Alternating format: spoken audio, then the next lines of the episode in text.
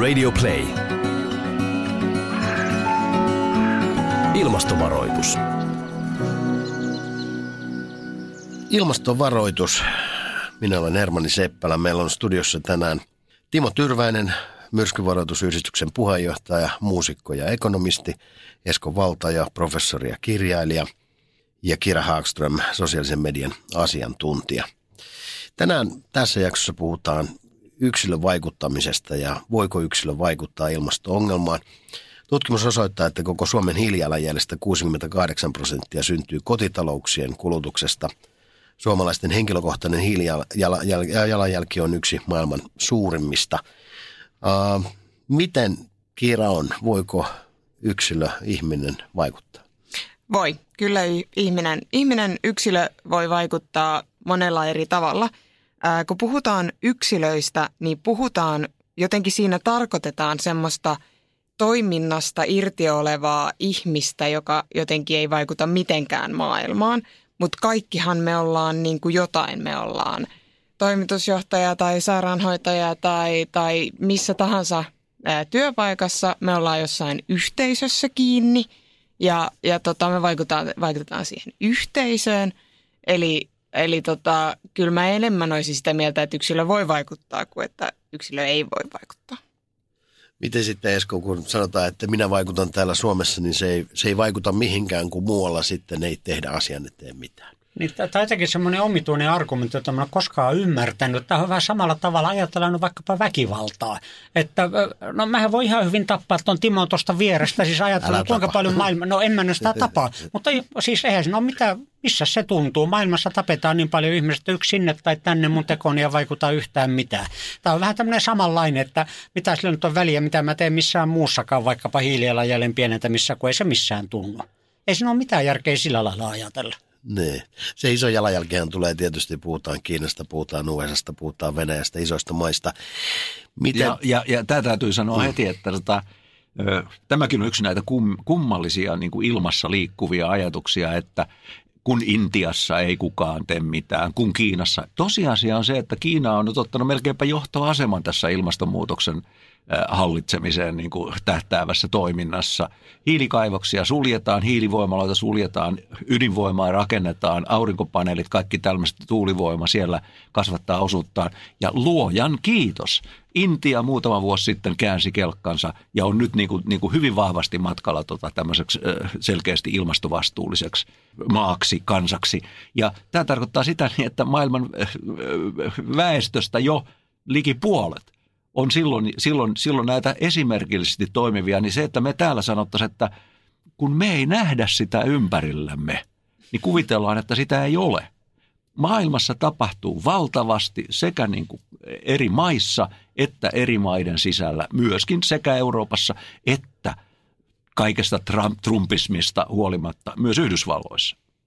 Niin, tässä kohta käy sillä lailla, että me täällä fiksussa korkean teknologian puhtaassa Suomessa, me sen kun heitetään turvetta pökköä pesää sillä aikaa, kun Kiina ja Intia tekevät sitten puhtaalla aurinkoineilla ja ydinvoimalla mahdollisesti muillakin keinoilla sen oman sähkönsä hankkivat. Se on juuri tämmöinen, kun nämä hyvät uutiset esimerkiksi Kiinasta, niin eihän ne ketään kiinnosta. On paljon mahtavampi uutinen se, kun näytetään, kuinka kauhean savusummu taas oli jossain Shanghaissa tai muualla. Ja kyllä, kyllä sen huomaa niin kuin omassa työssänikin viestintätoimistossa, että ei, ei se ole niin kuin montakaan kokousta, mistä ei niin kuin, missään niin kuin ilmastonmuutoksesta puhuttaisi. Että et kyllä yritykset on, on tosi niin kuin halukkaita ja innokkaita myös niin kuin jotenkin vastaamaan siihen, siihen tarpeeseen, mitä ihmisillä on ja mitä kuluttajat koko ajan funtsii enemmän ja enemmän näitä asioita, että – että tota, se, että aina jokin asia lähtee yksilöstä, että, että jos ei yksilön teoilla ole, ole väliä, niin joku unohti kertoa Gandille siitä, että, että niin kuin kaikkihan niin kuin lähtee jostakin, jostakin ihmisestä niin kuin ja, ja se vaikuttaa kaikkiin. Yksi ajatus tässä, kun Kiira puhuu, miten yritykset. Mun mielestä on mahtava. Ei muutama vuosi sitten olisi voinut kuvitella, että Bauer Media – kaupallisten radioiden niin kuin tavallaan johtotähti, haluaa profiloitua tällaisella podcast-sarjalla kuin mitä me nyt ollaan tekemässä. Tämä on mun mielestä yksi sellainen, joka on niin vastaansanomaton merkki sillä, että jotakin on muuttunut. Eikä se välttämättä ole, Hermanni, sinun sisälläsi tapahtunut muutos. Siellä on saattanut olla pieni ilmastoihminen jo pitkään. Mutta nyt te, nyt te olette niinku yrityksenä nähnyt, että tämä on se asia, jossa on hyvä olla mukana ja saada mm. positiivista profiilia. Kiitos siitä. Mitä olette mieltä, kuinka kaukana tavallaan se tietoisuus ja itse tekeminen sitten on? Miten paljon, miten paljon tavallaan tehdään, miten paljon tiedetään? No, jos yrityksistä puhutaan, niin totta kai se on niin, että, että isot laivat kääntyy hitaasti. Mutta kun isot laivat kääntyy, niin siinä on niin kuin aika iso merkitys. Tosi monet yritykset ja erilaiset tahot, niin jotenkin niin kuin, musta tuntuu, että on enemmän halua olla mukana tässä kaikessa ja auttamassa ja tekemässä oma osa ää, tosi vahvasti enemmän kuin että ei olisi halua.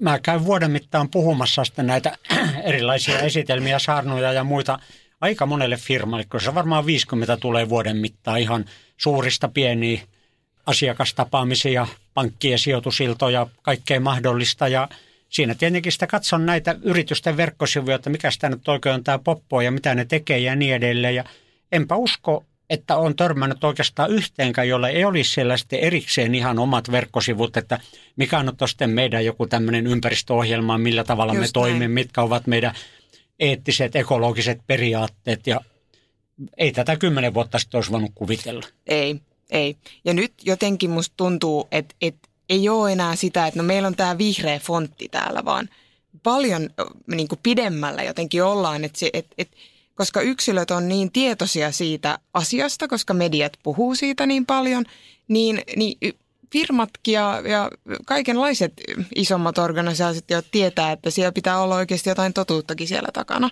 Ja sitä on mun mielestä koko ajan enemmän ja enemmän.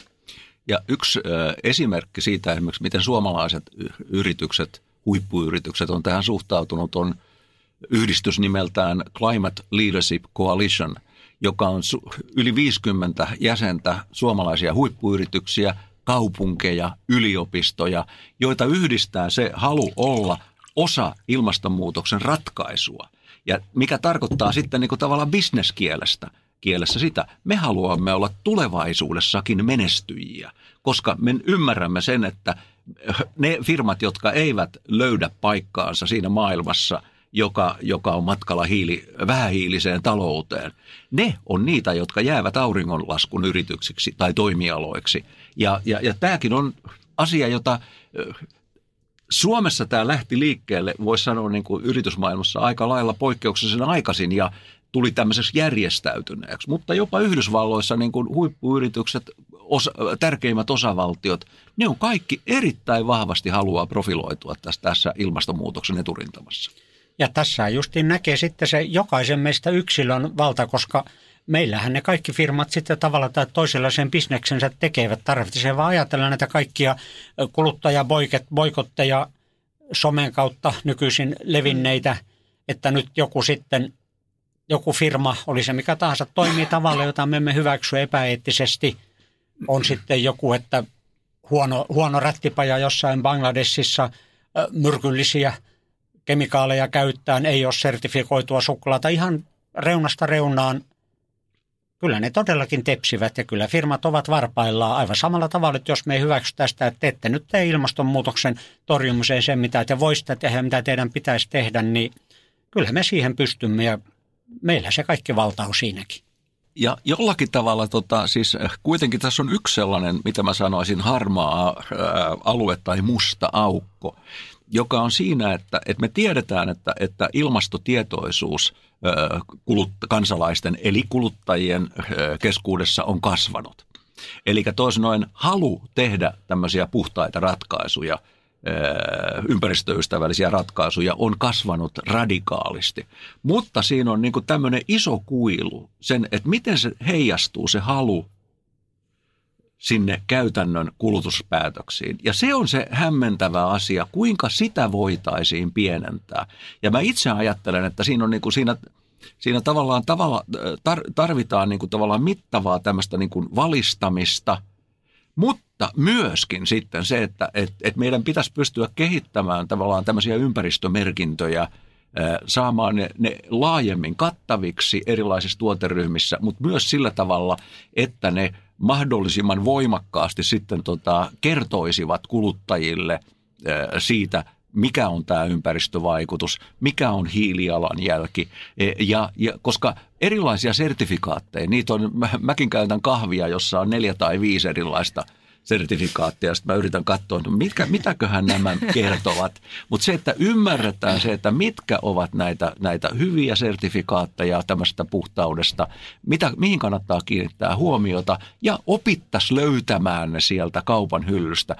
Ekal kerralla se voi olla aika vaikeaa. Sä saat kulkea niin kuin hylly edestakaisin, niin verrata erilaisia, mutta sitten kun sä oot löytänyt sieltä se hyvä, mm niin sitten se on jo opittu asia. Ei se, ole, se ei ole pysyvä vaikeus. Joo, ja sitten sit semmoinen, mitä yksilö voi tehdä, mitä, mitä ehkä niin kuin ei ajatella, että sillä on niin iso merkitys, vaikka sillä sitten on, että ajatellaan, että sä oot ö, Twitterissä, sulla on vaikka vaan 300 seuraajaa esimerkiksi. No se on silti 300 ihmistä. Ja, ja sä vaikka twiittaat, että, että no joo, että tein menin kauppaan ja yritin tehdä enemmän tämmöisiä niin kuin ilma, ilmastoystävällisiä valintoja, ehkä kasvisruokaa, ehkä jotain, jotain niin kuin tällaista. Ja sitten sä kerrot jotain neuvoja siitä, että, että miten, miten sitä ruokaa voi tehdä tai miten sä käytit hävikit siitä tai whatever. Niin on se silti se on silti 300 ihmistä, jotka on sattunut nähdä sen. Niitä voi olla vielä enemmän. Ja kun ihmiset alkaa saamaan – näitä niin kuin tavallaan hiljaisia signaaleja monesta eri suunnasta, että sillä on väliä, mitä, mitä sä teet ja, ja tässäpä vinkki, mitä voi tehdä. Niin kyllä se sitten alkaa vaikuttaa sun päässä siihen, että, että vitsi, että munkin pitää tehdä jotain. Et, ja okei, tuolla oli hyvä vinkki, mäpä teen noin. Että niin kuin yksi yksilö ei voi ehkä tehdä niin paljon kuin ehkä joku poliittinen ö, lakimuutos, mutta kyllä kun sitten niitä yksilöitä on aika paljon, niin kyllä se sitten alkaa olemaan aika iso vaikutus. Yksi häkellyttävä yhden ihmisen kommentti. Mä menisin pudota tuolilta, niin ehkä puolitoista vuotta sitten tota, joku telkkariuutinen. Siellä äh, haastateltiin Pekka Lundmarkia, nykyinen, nykyinen elinkeinoelämän keskusliiton äh, onko se nyt hallituksen puheenjohtaja, ja, ja, ja, ja, niin hän sanoi lauseen, on täysin mahdollista, että muutaman vuoden kuluttua tämmöisellä bensiiniautolla ajaminen alkaa olla sosiaalisesti kyseenalaista.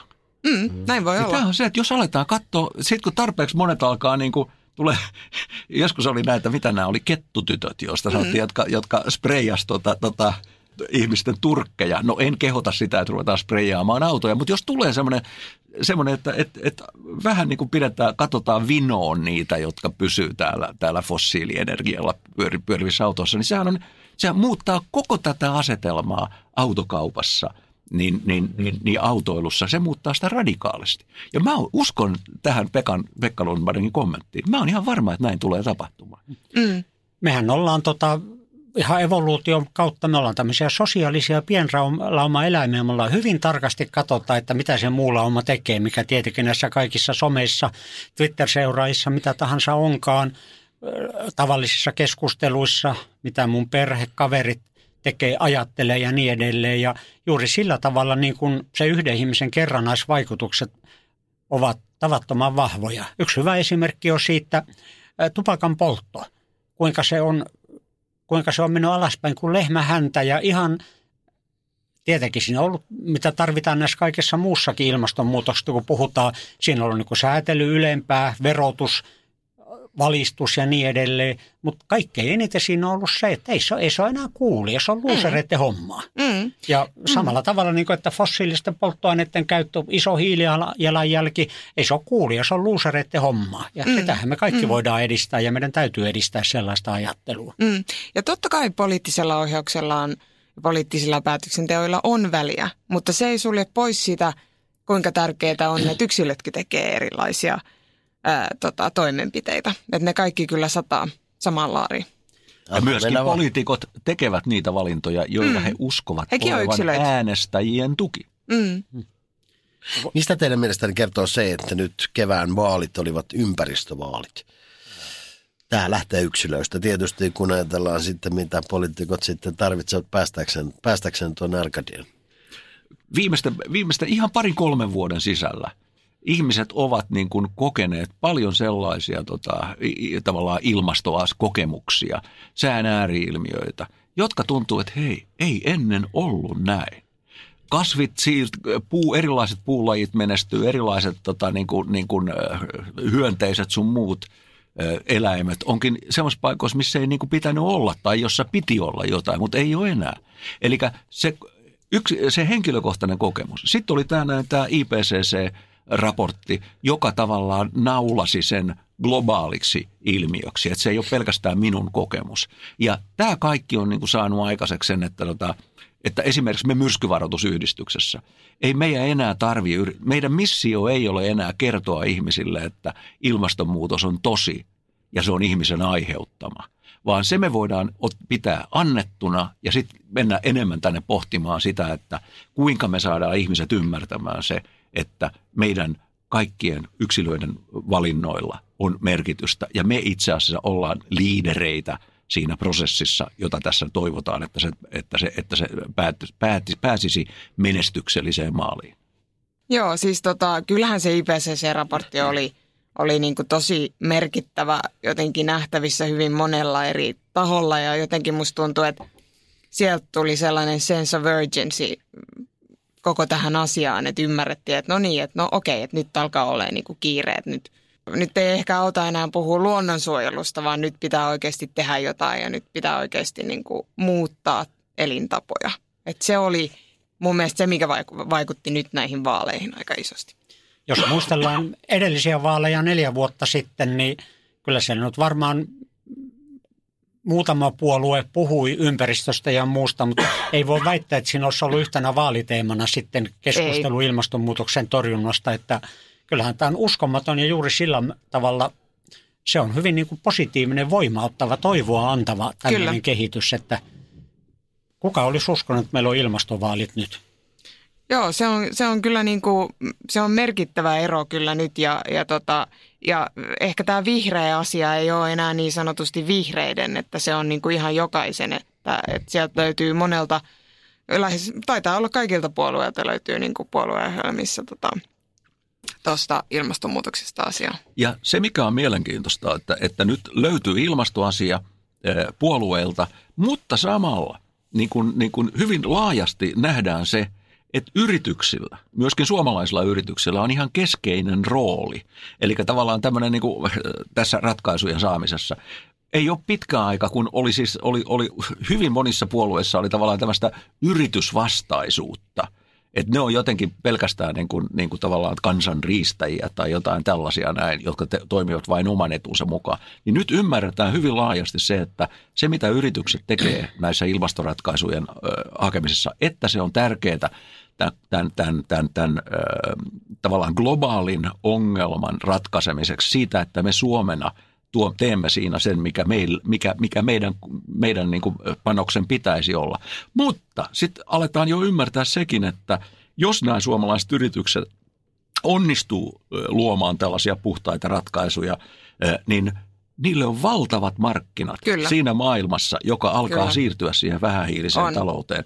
Ja silloin – mitä enemmän me satsataan näihin ilmastoratkaisujen hakemiseen Suomessa, sitä paremmat mahdollisuudet meillä on menestyä tässä, tässä tavallaan tulevaisuuden kansainvälisessä kilpailussa.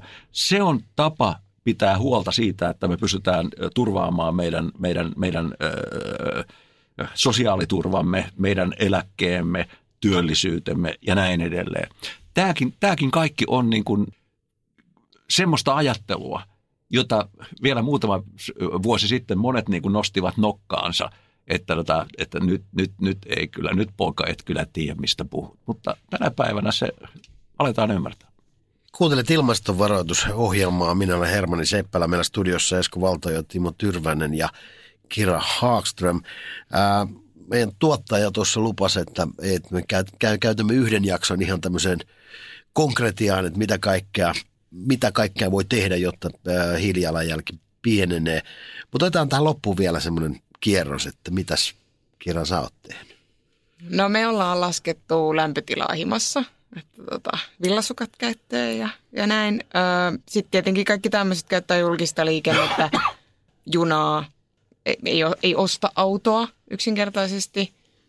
Sitten ollaan vähennetty lihankulutusta, tutustuttu enemmän niin kuin siellä niin kuin omassa taloudessa niin kuin kasvisvaihtoehtoihin ja ehkä ylipäätään niin kuin mun ikäisten tai mun ystävien joukossa, kenelle tahansa, joilla mä tästä puhun, niin sellainen niin kuin ostamisen ja shoppailun niin kuin jäätävä huono omatunto ja semmoinen jotenkin, että, että siinä on tapahtunut mun mielestä iso, iso muutos, että, että varsinkin niin kuin mun ystäväpiirissä, että ei sitä niin, kuin niin herkästi enää osteta niin kuin vaatteita ja katsotaan vähän mitä ostetaan.